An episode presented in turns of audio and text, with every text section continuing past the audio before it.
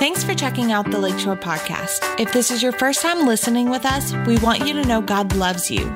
We want for your hope in Jesus to be renewed and for your faith to come to life. Wherever you are joining us from, we hope this message encourages you. From the heart of the Father today, and I want to speak to you as a father. Uh, for some of you, you've been so gracious to communicate, you know, that I would be a spiritual father in your life, and, and I'm going to take advantage of that today and lean in. Uh, others, uh, maybe you've thought about that, maybe you haven't, uh, but just open your heart and see if I can put something in there today that will uh, take a fatherly place. Uh, because it is Father's Day, and I love Father's Day, by the way. I, every year, I just I really enjoy it. Um, for a number of reasons. One, because uh, I loved my dad. He was kind of my hero. And uh, excuse me, I didn't, I didn't do this last night when I delivered the message. Uh, but he's been with the Lord for about 14 years now. And, uh, and I, I miss him like crazy still. Um, but I, I not only loved my dad, I loved being a dad.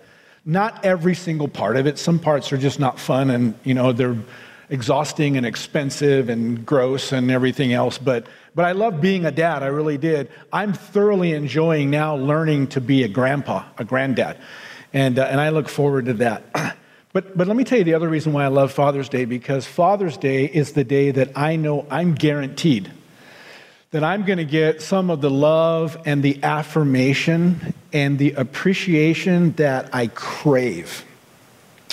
By the way, if you're here and you're a dad or you're a man, and uh, maybe you're thinking, wow, that's kind of a crutch. You really need that. Listen to me, you need it too. Even though you maybe not realize it or you're not able to verbalize it, you're desperate for it because God's wired us that way. I'm not talking about flattery. I'm talking about deeper conversation where you get people that look you in the eye and they say something to you that's, that's meaningful, that brings a strength and a, an encouragement, courage to your soul. And that's all super, super important, and, it, and it's part of God's plan. And, and I know some of you, when, I, when I'm that vulnerable, you might think, well, Pastor Gill, are you not getting the, the affirmation and the encouragement you need like all the time? And, and I don't want you to hear this wrong. Uh, I have a great family and a great spiritual family that's around me, and I, I do get affirmation and love from them. But, but my response to that would be when you ask me, Are you not getting enough? My response is, Well, what's enough? I mean, can you ever really get too much of that? Especially when you think about what's going on in our culture and our world today. And I want to talk a little bit before we get to the actual message because I, I, really want you to hear the things that are rolling around in my heart that I know are relevant and applicable. We are under an assault. And I'm not about to get on a political stump speech. I want to talk as a pastor because that's my role. But Revelations talks about the fact that one day we will stand before the Lord and he will say, This is the accuser of the brethren.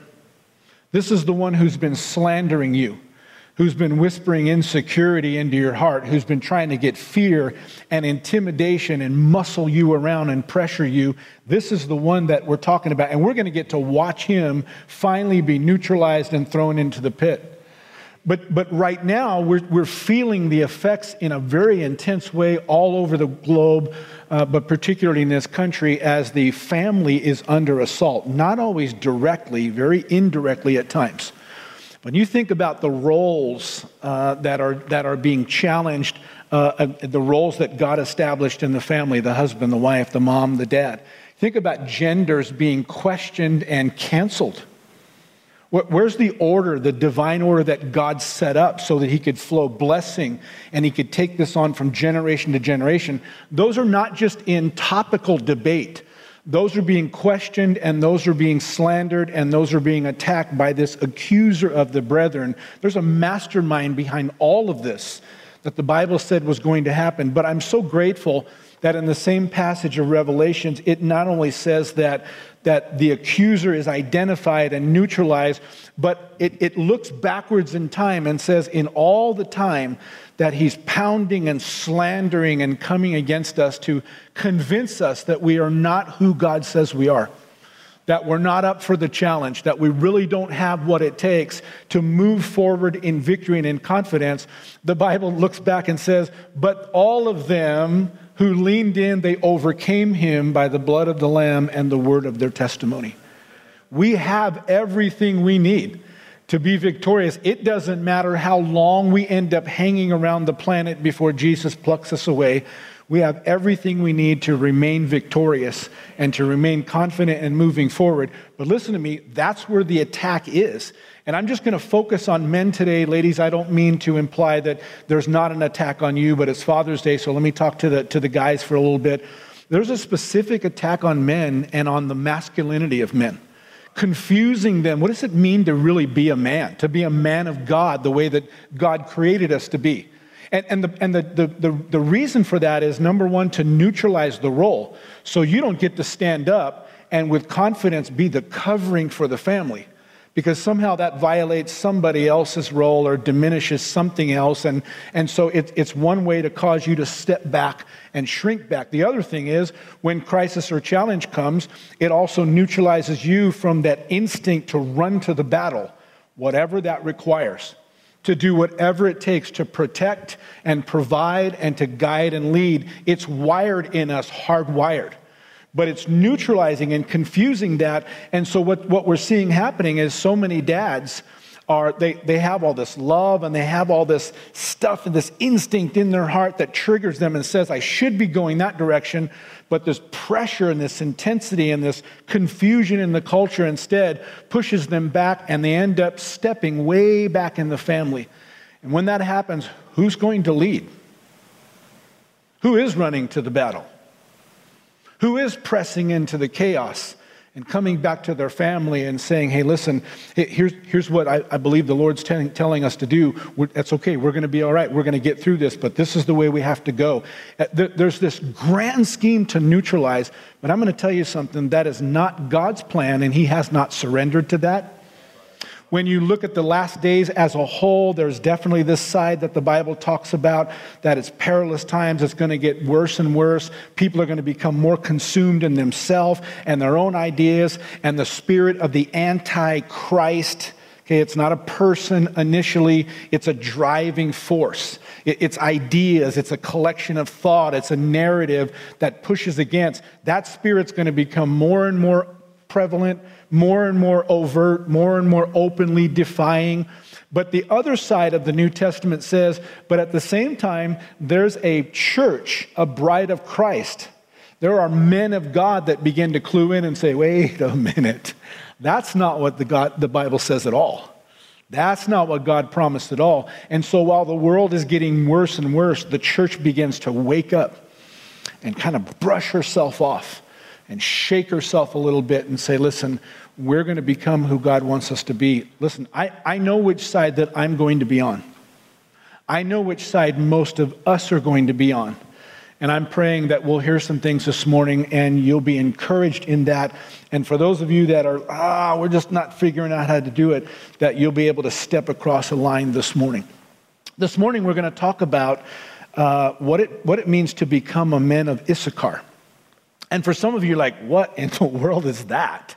A man of Issachar. Well, you're going to find out what that is, and you're going to find out that this is exactly what we need for today. I mean, there's never been a time greater, uh, that, that there's a greater need for men of Issachar, and this is exactly who God's designed us to be. So I ask you to turn to First Chronicles, and uh, we're going to first just look at really quickly at a couple of verses in chapter 10, and then we're going to go grab one really important verse in chapter uh, 12, and then we're going to move on from there. But while you're, look, while you're looking for First Chronicles chapter 10, let me give you a little bit of background, okay? I love First Chronicles because uh, I'm kind of an action film guy.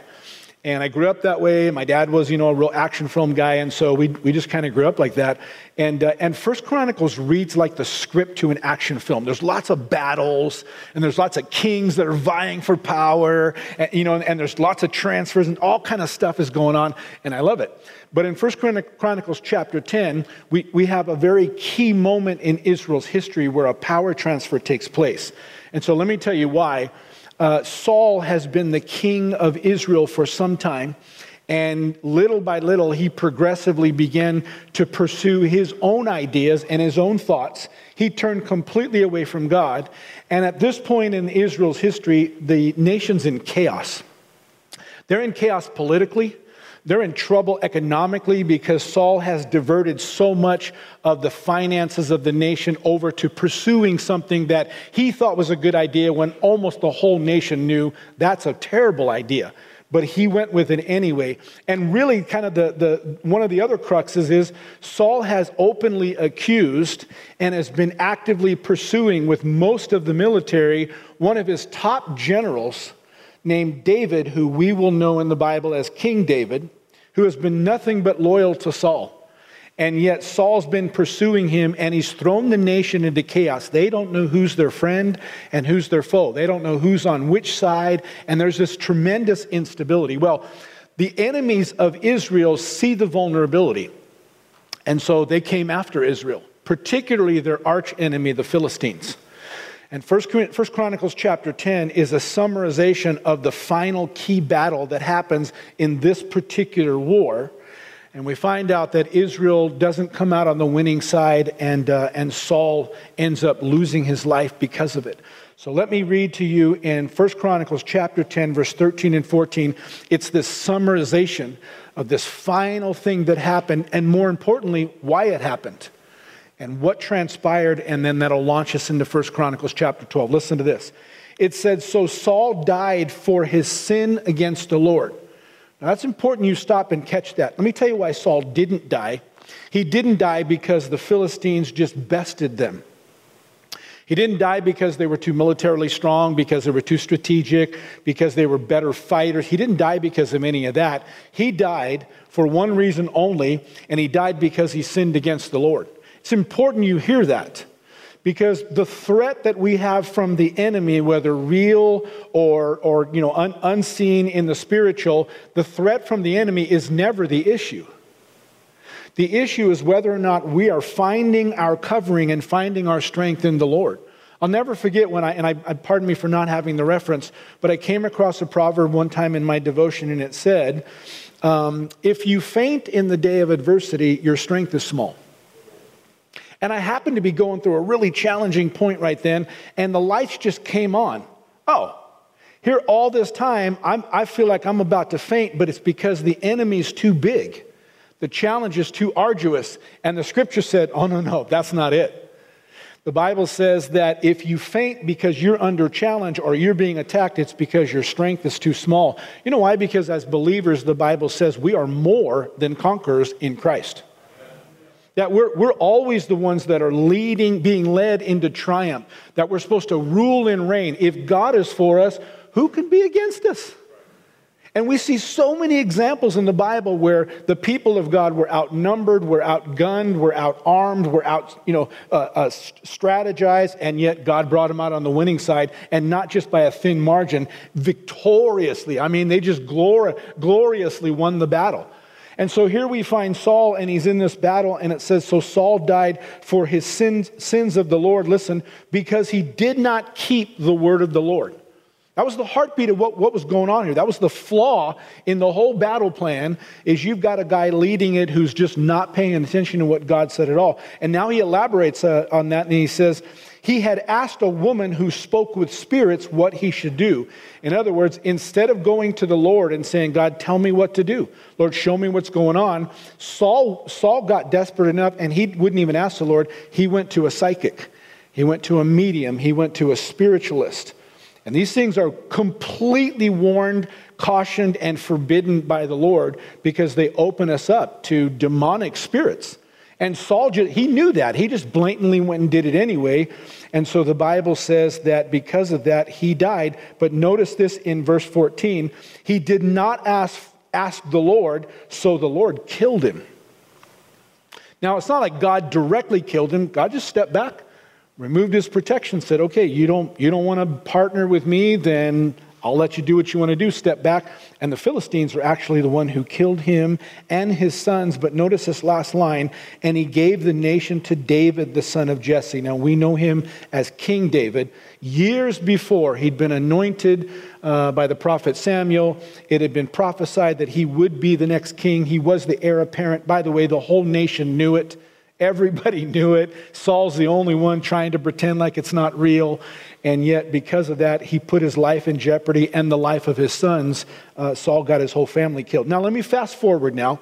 And we're in this, in this, this thing that's unfolding in 1 Chronicles chapter 12. David is now newly installed as the king, and he stepped into a mess. I mean, the nation of Israel is divided, they're in chaos. And so David realizes the first thing he has to do is he has to assess and assemble some strong leaders. Back in that day, it was the military that helped to, to provide the strength and the focus and the backbone. And he had to assemble these strong leaders so that he could regain national stability and he could go back and win back some of the cities that the Philistines had stole from them in these battles. And so, what we have in, in 1 Chronicles chapter 12, he's giving us a list of those military leaders that David sees and recognizes needs to be at the forefront. They need to build the framework for what David's going to assemble so David can regain stability in the nation. And right in the middle of that list, we have this description in 1 Chronicles chapter 12, verse 32. It says, There were 200 captains of the sons of Issachar and here, here's how he describes these, these men they understood the times and had much understanding of what Israel should do, and all of their brothers obeyed them. Now, there's not another description in that whole list that even comes close to matching that. You, you, you do see in the list that, you know, how brave men were and how strong they were in battle and how skilled they were at fighting. But this is like the only one in the list that shows a, a greater depth. That here's guys who they understood what was going on. Not just the battles and not just the exterior you know the, the out the, the circumstances but they saw through something and said no let, let, let me tell you what the real thing that's going on here. And not only that they had some understanding and knew exactly what israel had to do. And listen to this. Evidently they had done they had demonstrated these characteristics long enough to where the people that were around them that they had influence over said, I don't know what to do, go ask them. They always know what to do. To the point that all of their brothers were following them. You know, the whole, none of the nation of Israel was experiencing that. This was a divided, chaotic nation. But David sees the 200 men of this certain tribe and he says, There's something different about those guys. They can see right through the exterior, right through the chaos, all the narrative, and they said, No, let me tell you what's going on. And they knew exactly what to do, and they demonstrated this life of consistency long enough to where all their brethren said, Yeah, we'll, we'll follow you. Oh, yeah. Yeah, we, we know that you know, and so we're right after it, and we'll follow you. And this was really, really important to them. So here's what I want to do I, I want to unpack who the sons of Issachar were a little more because the more we learn about these guys, the, the more interesting and the more relevant it becomes to our own life and then ultimately to, to today. So let me take you on just a little bit of a journey to see more about the sons of Issachar. First of all, the name Issachar actually means a man of wages or a man of reward.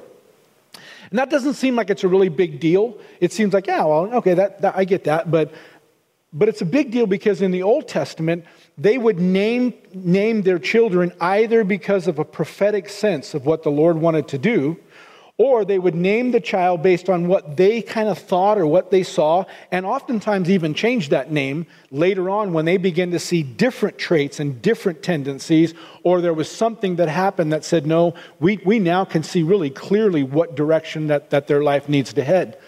And so this says that they were a man of wages or a man of great reward. And we have, we have another expansion in uh, Genesis chapter 49 where Jacob, who's actually Issachar's dad, prophesies over Issachar. And he, he says, I do have a prophetic sense about what the Lord's going to do with you and the generations following you. And so he prophesies to them. And so here's what he says in Genesis 49, verse 15, starting in verse 14. He says, Issachar is a strong donkey. And if I read, I mean, I, I, read that and I think, well, that's not off to a great start. It's like, wow, who wants, who wants to hear dad say that? You're like a strong donkey. But, but listen, when you're living in an agriculture or an agrarian society, that was a really good thing to hear. Because donkeys are animals that are bred to carry enormous loads of weight and to carry this enormous load of weight for a long period of time. They're, they're the guaranteed transportation under times of great pressure and great weight that you're going to be able to get what you need from this place to that place. That's what a donkey represented. And in this culture, it's like that was a great thing. But he didn't stop there. He went on and he said, This strong donkey is lying between two burdens. And he, that's Issachar, saw that rest was good and that the land was pleasant. This says something else about this burden bearer, this guy who, who, can, uh, who can stand under a lot of pressure and just keep moving forward. It says, but he's not driven by culture.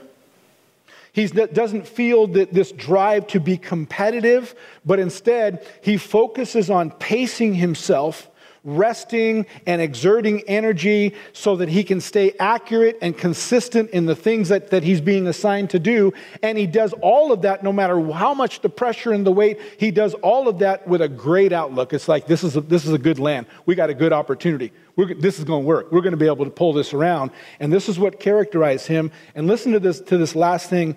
It says, and he bowed his shoulder to bear a burden and became a band of slaves. Now, there's nowhere in the Bible that it records that the sons of Issachar separately were enslaved. So it's not like an individual thing that has to do with slave. Lots of times the children of Israel were taken captive and brought into slavery, but that was kind of the, you know, the broad everybody's in.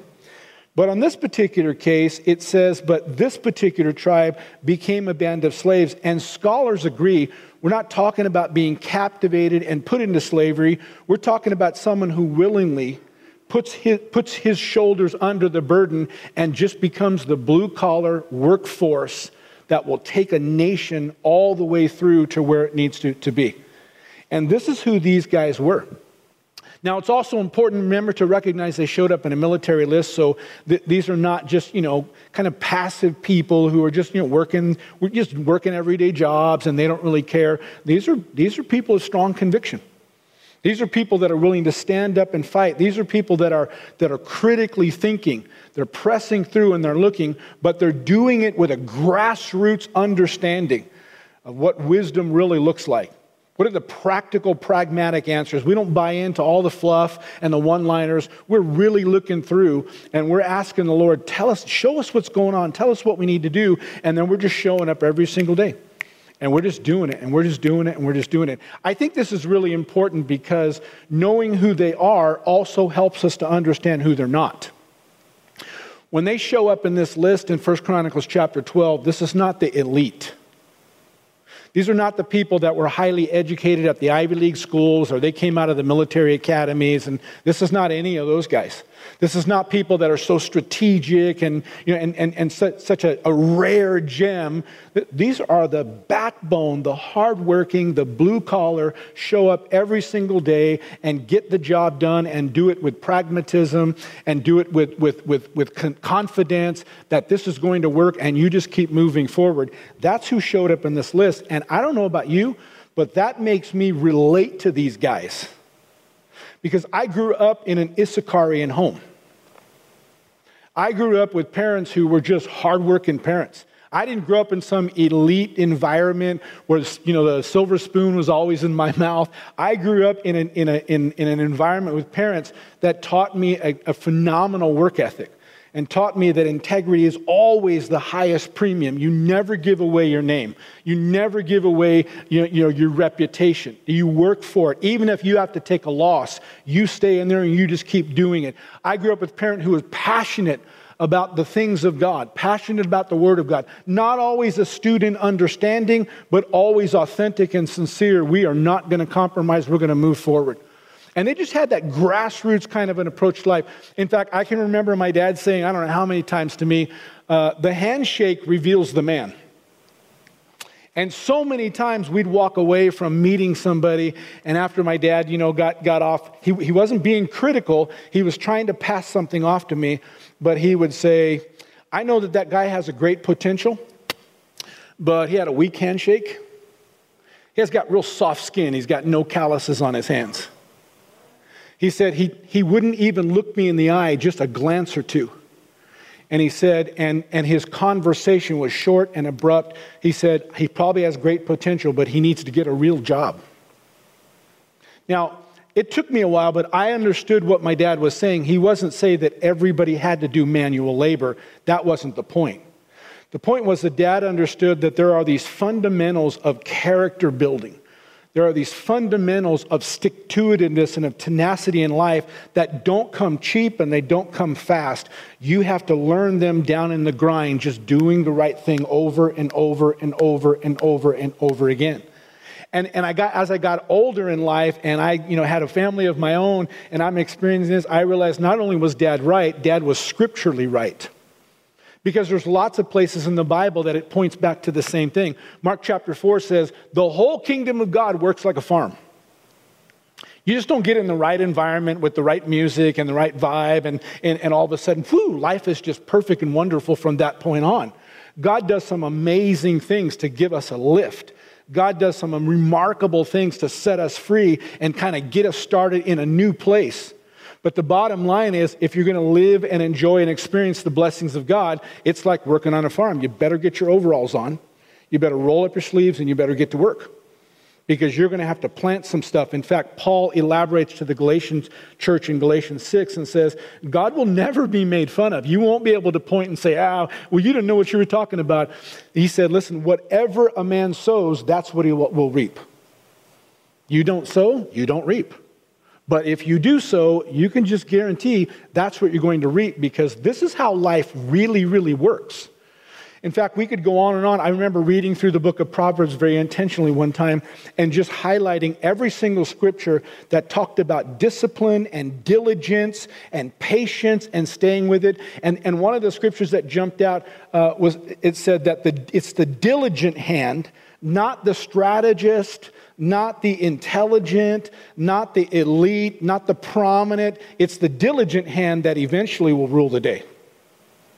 It's the one that just keeps showing up and doing it over and over and over and over again. And I begin to realize dad knew what he was talking about. This whole Issacharian thing is absolutely right.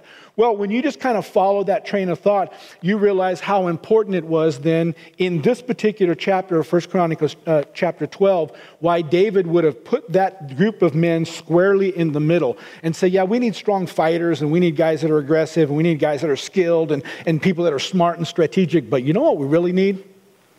We need a group of people who can understand what's really going on,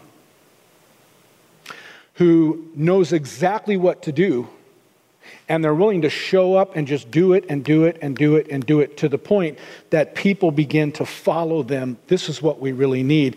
And welcome to the men of Issachar. So, so again, let me just kind of highlight those three things because they're important and they're relevant to us. It said they understood the times. Again, that means they were insightful. I don't mean they were fanciful in their theories and you know what, it's probably this or it's probably that. And they weren't trying to be super eloquent. There weren't big stump speeches here. They were just grassroots perceptive. They just looked and they, they could see through all the political rhetoric and they could say, you, you know what, you know what's really happening here? They, they could look at the economy and recognize the ebbs and the flows and, and learn to prepare for something that was about to go somewhere else and then to capitalize on something that was coming out of something else. And, and these guys could just do it. We're not talking about Wall Street geniuses. We're talking about guys that were just showing up every day and we're just looking at it. But more importantly, that these were spiritual men who were in a very crucial part of Israel's history, played this keen role to be able to help set a compass and guide the nation straight forward. Not only that, they didn't just understand the times, they, they, under, they, they knew what to do. And again, this was not just, you know, responses in crisis, but this was the continued response until the season changed, until something was different. So not just do it one time, Let's do it and do it and do it, and let's just stay on this trajectory and let's just keep doing it because this is what's going to move us out of where we are into where we want to be and need to be. And these guys understood that. And once again, because they did this consistency over a period of time, it says that all of their brothers obeyed them. In other words, they had this earned influence. Not because they had a name on a door, not because they had a business card, not because you know, they got to tell other people what to do. They had, they had earned the credibility where their brothers just lined up and said, We're with you guys. Well, I haven't even told you what we're going to do. Doesn't matter. We're with you guys. We've, we've seen your character. We trust you. Tell us what you see. Help us to understand what you think needs to be done, and we're with you. And they, they learn to lead by influence, which again, at that specific moment, David was desperate for.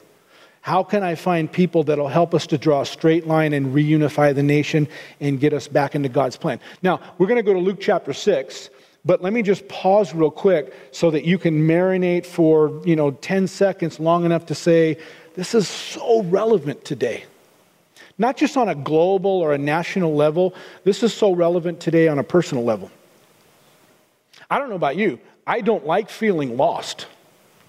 I don't like feeling like I'm in the middle of a beehive and it's so confusing that I don't even know who to believe and what. And I'm so grateful that we never have to be like that as a follower of God because we serve someone who always knows what's going on and who always knows what to do and who promises us if we will follow him, not only will we find our pathway to where it needs to be, but other people will be able to follow us, and we can lead other people into the truth and into victory. And this is God's design, by the way. You'll see all through the Bible. I, it was amazing to me when, the, when I realized this, and I, and I kind of went on this little journey. You can see all the way through the Bible, almost every chapter, but not quite, but certainly every story Every story, every book of the Bible, all the way through the Old Testament into the New Testament, you'll see the contrast. Usually, two people show up in the story at least. One I'm going to classify as an Issacharian person somebody who understands what's going on, who knows what to do, and who does it to the point that other people begin to follow. And then you'll always find somebody else. Sometimes they're the villain, sometimes uh, the villain, sometimes they're just the village idiot. They just don't know what to do and they, they're just throwing their weight around thinking they're doing the right thing. But you're always going to see this comparison, and, and it shows up all the way through the Bible, so much so that Jesus actually wraps a parable around it. And that parable has become one of the most popular parables to Christians today. Even people that are not believers, they, they've heard of this parable and they will often use it in their secular success conferences and seminars. But it's the parable we see in Luke chapter 6 of two builders. One of them is called a wise builder. I'm going to insert there an Issacharian builder and the other is a foolish builder. He's just trying to get something really done, done really fast and, and, and what he thinks is efficient and maybe cost effective, uh, but he cuts a whole lot of corners, and the end of it is tragic. So in Luke chapter 6, that's what we're going to pick up, and we'll finish the study today. And, and now that you understand what these men of Issachar are and what becoming a, a, a man of Issachar is, I want to show you what Jesus teaches. He identifies this man of Issachar in the wise builder. But more importantly, Jesus said, and here's how you become that. Anybody can do this. Anybody. In fact, the invitation is to everybody to do this, and you will become a person. No matter what situation, no matter what time period you live in history, you'll become a person who understands what's going on who can discern and understand exactly what to do, and your life will always come out in victory to the point that you'll have influence. Other people will be following you. You won't have to demand it, you won't have to threaten it. They will just follow you because they can see that you're, you're someone who understands and who always knows how to do the right thing. It's Luke chapter 6, and we're starting in verse number 46. And the first thing Jesus does, like he often does, he primes the pump. So he's going to ask this great question that's supposed to cause us to step back and say, uh, I, I don't know. That's interesting. And here's the question he's asking these people that, by the way, are showing up. They're listening to him, they're believers. And he says, Why do you call me Lord, Lord, but not do what I say? I've, I've, been doing this a long time. I've been studying the Bible personally and to teach for a long time. I don't think to this day, as in this study, as in last night speaking the message, as in right now when I'm reading it, I don't think I've ever been able to read that question without all of a sudden this assessment just kind of going off in my brain and me finding areas of my life, sometimes really small and other times a little larger, that this question penetrates and say, Why is that, Gil? Why do you keep calling me Lord and you just don't do what I'm telling you to do. And, and, I, and I want the question to sit for a minute because he's about to tell a parable that will show us the results of someone who does call him Lord and listens to what he says, as opposed to someone who keeps calling him Lord but doesn't. But, but the question needs to be understood and acknowledged. And, and I, I'm, I'm constantly putting it before the Holy Spirit. Well, tell me why that is now. I know why it was, but I'm pretty sure we got past that and we grew out of it. But I, you're right. I, I can still see areas that either I'm dragging my feet Either I'm procrastinating, either I push it to the back burner and you keep bringing it up and I keep pushing it back, and here we are again talking about it. Why do I do that? What is it inside of me that so easily pushes away the person that I say that I revere the most?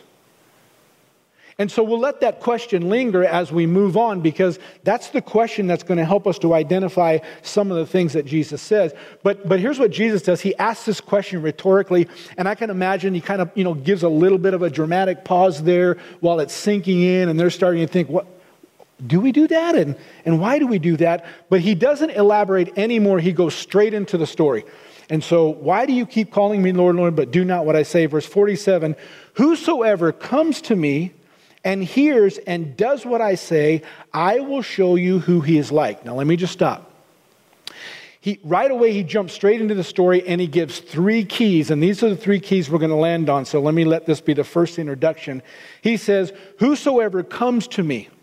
And that's really important because there's an emphasis on the word comes to me, not comes around me, not just kind of visits the vicinity or the area from time to time, but this is talking about a very personal surrender, a very personal commitment. This is you rolling up and saying, Listen to me, I know that you're really good at this area. Would you mentor me?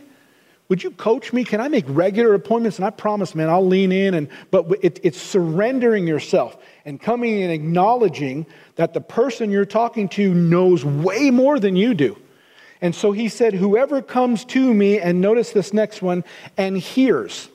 That's a really important word, too, because it sounds so common and so generic, we can gloss over it. But there's a number of times that Jesus, before he's about to, to, to help them to understand a really important insight, he says, By the way, whoever has ears to hear, this is the time you should start listening.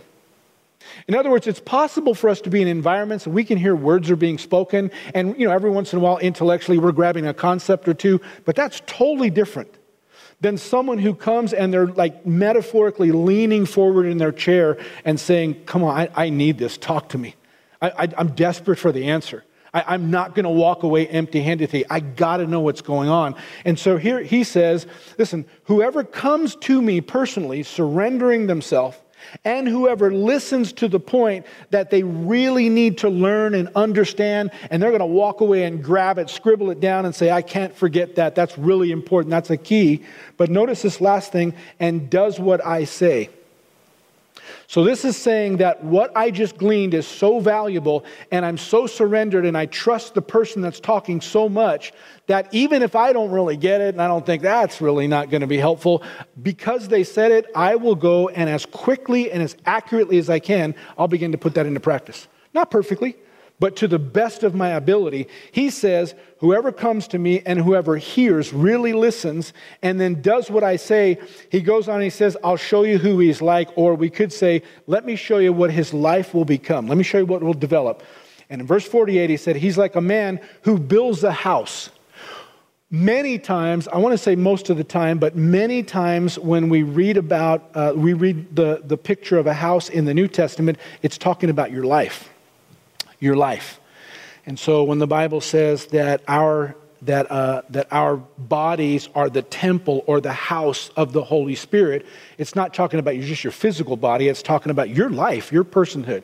Everything that you're doing, you're building a habitation, a place that the Holy Spirit can come and can live and can be part of the, the ins and outs and the, go, the goings on of your life.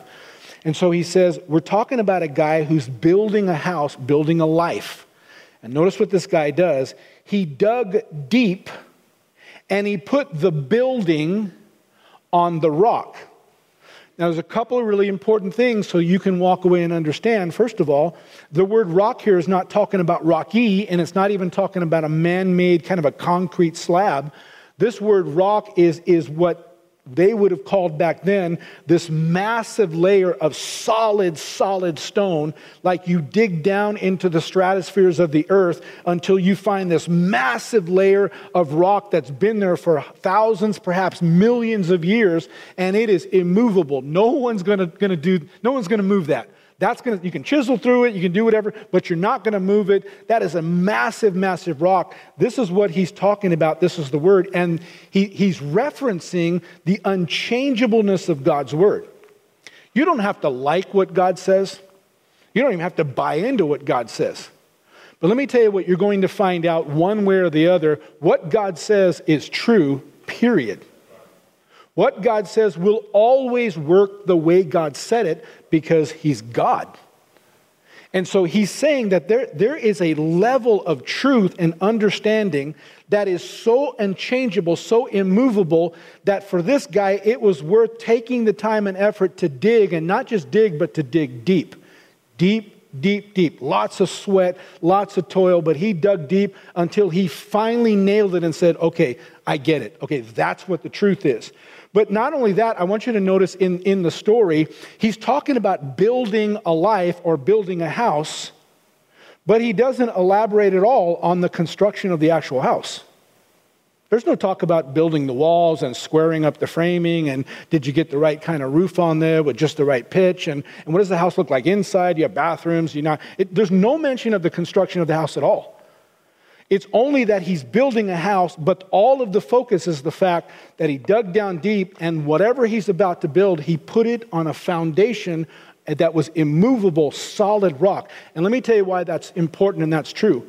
Because as the foundation goes, so goes the house.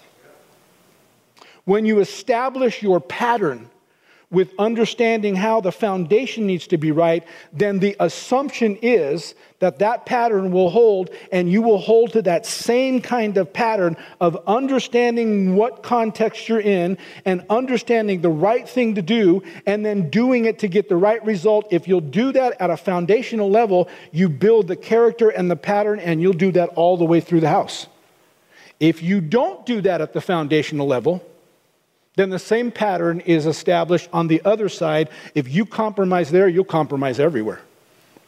You're just trying to get something that looks really cool. You're just trying to get into as quick as you can, for as cheap as you can, to enjoy it as long as you can. But he's trying to give us a contrast, and he's saying this is not about the construction of the house. This is about whether or not you're willing to dig and find the foundation. If you'll do that, something is established in your life, and the actual building of the house will follow the same pattern. And so he goes on and, and he says, and, and, we're in verse 48 now, it says, So he dug down deep to put the building on rock. And listen to this when the water came up, not if, when the water came up. There are going to be storms. You can't avoid them. I know that some people have a theology that if you can get everything right with the Lord, you're just going to live in flowers and daisies all of your life. That's just not true. That's not even God's plan, by the way. God wants us to go through these challenges so we can develop our spiritual muscles and we can hone our character in and we can learn some insights from the Lord that we never would have learned if we're just on easy street all the time. This is just part of the way life works. And so he says, when the water came up and the river beat against the house, it said, listen, the building could not be shaken. Why? Because it was built on a rock. So the foundation wasn't shaken for sure, but because the pattern held, not even the building was shaken. It, it, it didn't talk about how big the storm was. That, that's irrelevant. The most relevant part is how solid is the foundation and how solid was the construction. Okay, well, it can hold up against anything here. And so he says it would, could not be shaken, it will not be shaken because it was built on a rock. Let's keep moving in the story. Verse 49 says, But, or however, in stark contrast to, he said, He who hears and does not do. So let's just stop. Evidently, the other builder also showed up to the orientation. He came. He was in the building, right? He surrendered himself. Not only that, but apparently he listened. He took the same set of notes. He walked away with the manual, with the set of blueprints, and, and he walked away with the same guarantee okay, we're going to do this thing. But somewhere along the line, he thought, that's just too much. I'm not digging all the way down there. That's crazy. I'm not doing that. You know how much that's going to cost? You know, you know how long that's going to take? And, and, he, and because he didn't get the foundation right, everything else was compromised, and that's what we're going to find out. It says that, um, that he, he heard, but he did not did not do what I say. And it goes on and says, He's like a man who built a house, listen to this, on nothing but earth. Now, I'm going to come back to that in a minute, but let's keep reading. And the water beat against the house, and at once it fell and was destroyed. Because it was on a faulty foundation, as the flood began to come and the foundation began to shift, something happened somewhere in the house. It wasn't just they lost a couple of shingles and the basement flooded, and you can fix all that stuff. Something happened somewhere in the architecture of that house, and there was a shift. And once that happened, it was like a domino effect. All of the weight began, began to be displaced, and the whole house began to crumble. And it said, listen, it crumbled fast. It's not like it made it through most of the storm. Whenever that water began to hit, it didn't take very long and things began to shift, and, and all of a sudden life began to crumble. And it goes on and says, not only did it begin to crumble, it was destroyed. That particular Greek word means it's not going to get rebuilt. This whole thing came down from the top to the bottom, and it, it's, it's a complete waste. It's a write off. You will not be able to reconstruct that. Now, Here's what's important it says that they built the house on nothing but earth. Matthew chapter 7 tells the same parable, but Matthew's a little more intentional to record what this earth was like, and he says he built it on sand. It's interesting because sand, when, when you think about it and when you really study it, is tiny little micro particles of rock but they're disconnected and they're just kind of congested, you know, all scrambled together. And that's why whenever water comes or you put your foot on it, that's why they're so quickly displaced. They're, they're, they're little tiny pieces of rock, but it's not solid rock, it's an assembly. And the reason that's important because we're talking about people that build their life on facts, on studies, on trends, on actual pieces of truth that can be measured and say, no, that's true, that's true. Well, that is true, and that's true, and this is true. But they're not one solid truth and because of that, those truths are constantly shifting every single day, every single day. And what happens is if you're trying to build the character or build, build the trajectory of your life, you can do fine until something shifts. And when it shifts, if this part of your life shifts, well, the ripple effect is that part of your life is shifting. And you have people that will work and work and work. And when they get the big enough storm, all of a sudden you realize their whole life shifts and it's not that they just, you know, took a loss in their business. It's not that just that, you know, they, their, their, their life rhythms got off a little bit. All of a sudden, they had some pressure in their business and their marriage began, began to, you know, to, to tense up a little bit and their kids began to react to the tenseness. And pretty soon you realize their whole family was destroyed and the business was lost immediately. Never recover from that. Never. And this is what he's trying to say. You know what the whole issue was? They came to God they listened, they got a few things down, and they said, ah, I, I can't do that. I'm just not going to do that. But the result was because the foundation wasn't there, as the foundation goes, so goes the rest of the life. And the life was not constructed in a solid way, as opposed to the other guy who took the time and said, Listen, it, the house, we'll, we'll, figure the house out. You know what's important right now? We got to find that foundation. And we got to get on it, and we can never move from that. That's our baseline. And everything else gets constructed from there. Let me just quickly go over these three things one more time. I want to add another little component or two, and then we're done for the morning. But this is super, super important. And yet it's so profoundly simple. So profoundly simple that maybe you've not experienced this, but I know that, especially earlier in my Christian life, still today, but not so much, I'm tempted to just kind of sweep it. Ah, that's not. That, those are like the little things. Those are, those are not a big deal. They are the only deal because everything else is built on these. So listen to this. Number one, he says, Come to God. Come to God. Remember, that's a surrender to God. And when you say, well, what does that actually mean? Because it sounds super spiritual. Well, let me just get real practical for some starting places that the Bible supports. Uh, come to church. And, and I know I'm preaching to the choir because you are in church, right? But, but be consistent. Come and engage church. Take it a step further, like Hebrews 10 says, and make sure you, that you're, you're joining a connect group. You're getting fellowship. It's not just sitting, you know, facing one direction, listening to somebody talk, but you're putting yourself in environments where there's going to be spiritual conversations and exchanges, real life, so we can learn to do life the way God's telling us to. This is really important. For those of you men, since I'm talking to men, we got a phenomenal men's group that's going on on Saturday morning. Trip Campbell right here is leading it. I mean, this thing's, every time I check in, it's like it's grown another five or 10 guys. And these are not just casual, these guys are learning to, to, to connect with one another and share what's going on in life and to pray for and support one another. This is really important. Here's the last one that I know I keep droning on and on, and I'll probably do it until Jesus comes back. You got to have some daily time with the Lord. You've got to begin to develop the habit of a devotional life. You've got to spend some time in the scripture and you've got to spend some time thinking about that, chewing on it, and let me just say it this way, and talking to God about it. That's called prayer. But people get a little freaked out about that, okay? But you've got to spend some time talking to God about these things. If you do that in this incremental every single day, listen to me, then you will begin to develop a life. And I'm telling you, a hunger will be stimulated and you'll look forward to it and you'll want to do it more and more and more. But this is what it means to come to God. It's really important. Jeremiah 29, verse 13 says this You will look for me and find me when, when, when you look for me with all your heart. If you're just kind of visiting casually, you're not going to find what you're looking for. And something's going to tell you, see, I tried that. Well, we don't try this, we do it. And we dig deep. And we keep digging and digging and digging until we say, oh, there it is. There it is. That's what it means to have a good devotional life. And we just keep at it. Here's number two we listen to understand and retain. So we don't come to churches because it's Sunday and we're going to hear a good message. I hope Pastor Gill's not too long. I hope what he talks about is, you know, kind of interesting. We, listen, we come because we're not listening to a person, we're listening to the Holy Spirit. We're listening to the Word of God. I don't care who's talking. If they're talking from the Bible, I'm going to walk away with something.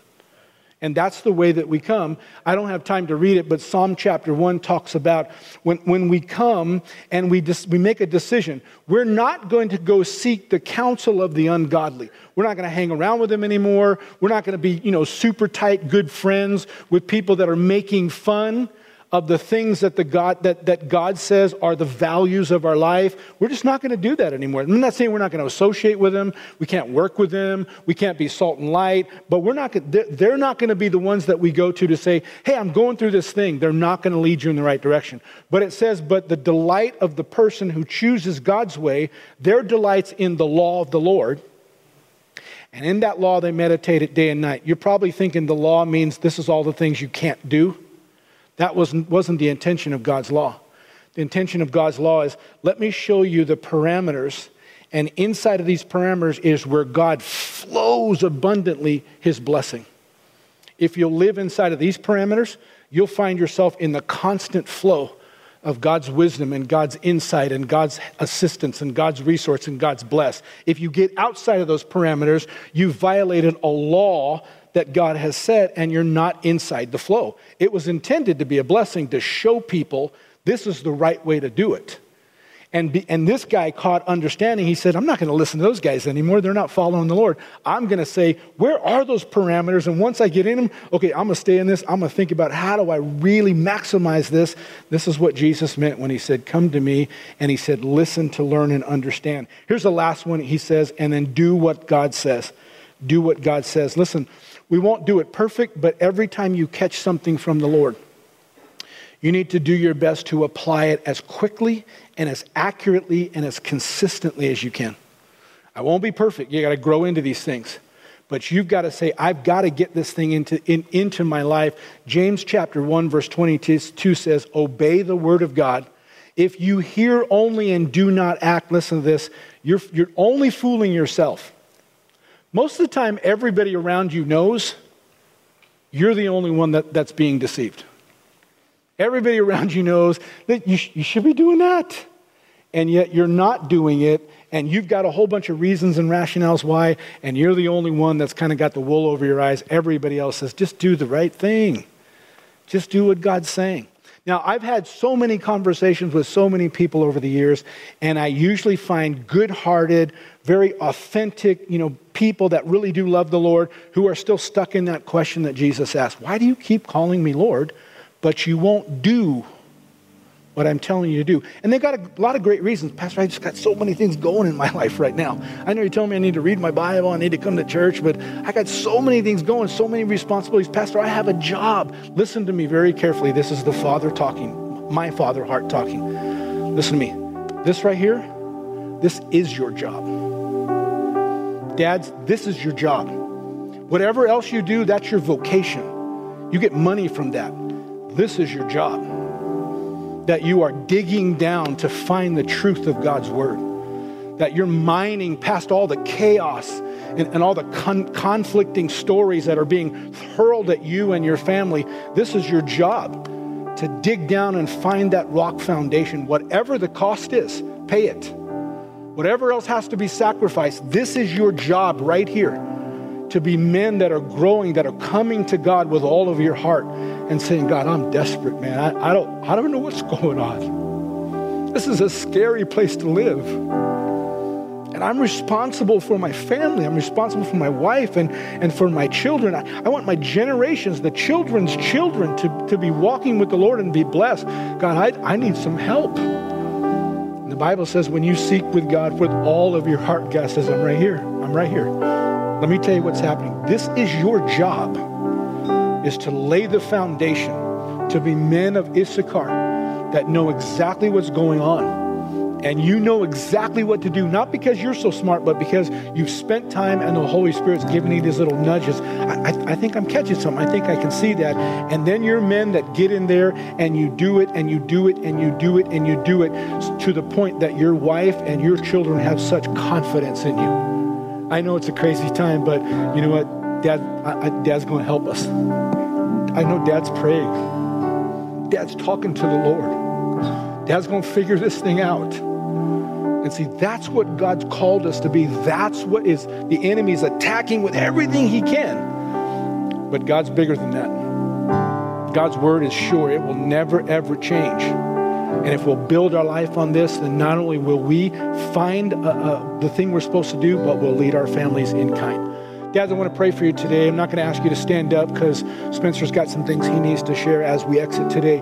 But right where you're at, let me just pray for you. I'm just going to pray a heartfelt prayer uh, because I understand where each of you are at. And when I say dads, I'm talking about biological dads, practical dads, spiritual dads. In fact, let me just include all of you that are future dads, okay? Because you got to start building this stuff right now so that when you step into this, you're ready.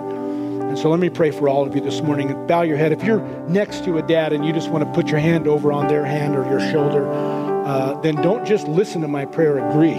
Put your faith into this with me. Heavenly Father, we thank you so much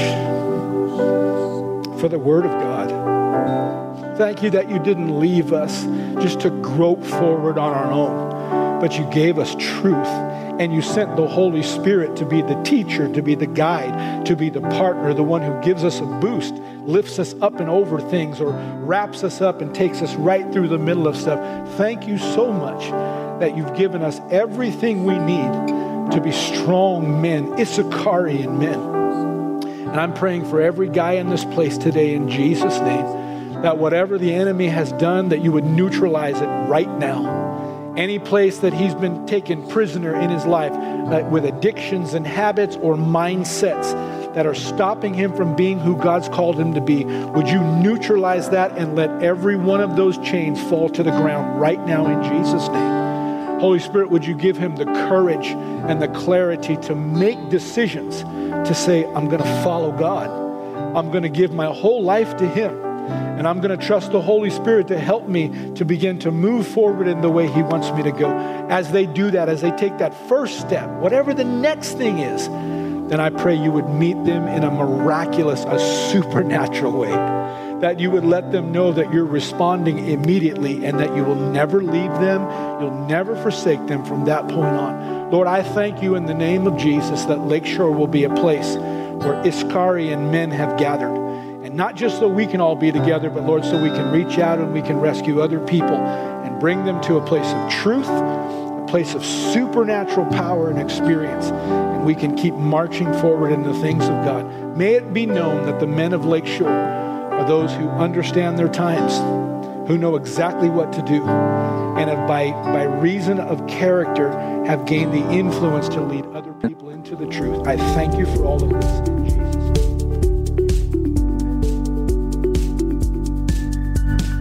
again for listening. To hear more messages like this one, make sure to subscribe and check out our podcast channel for more messages.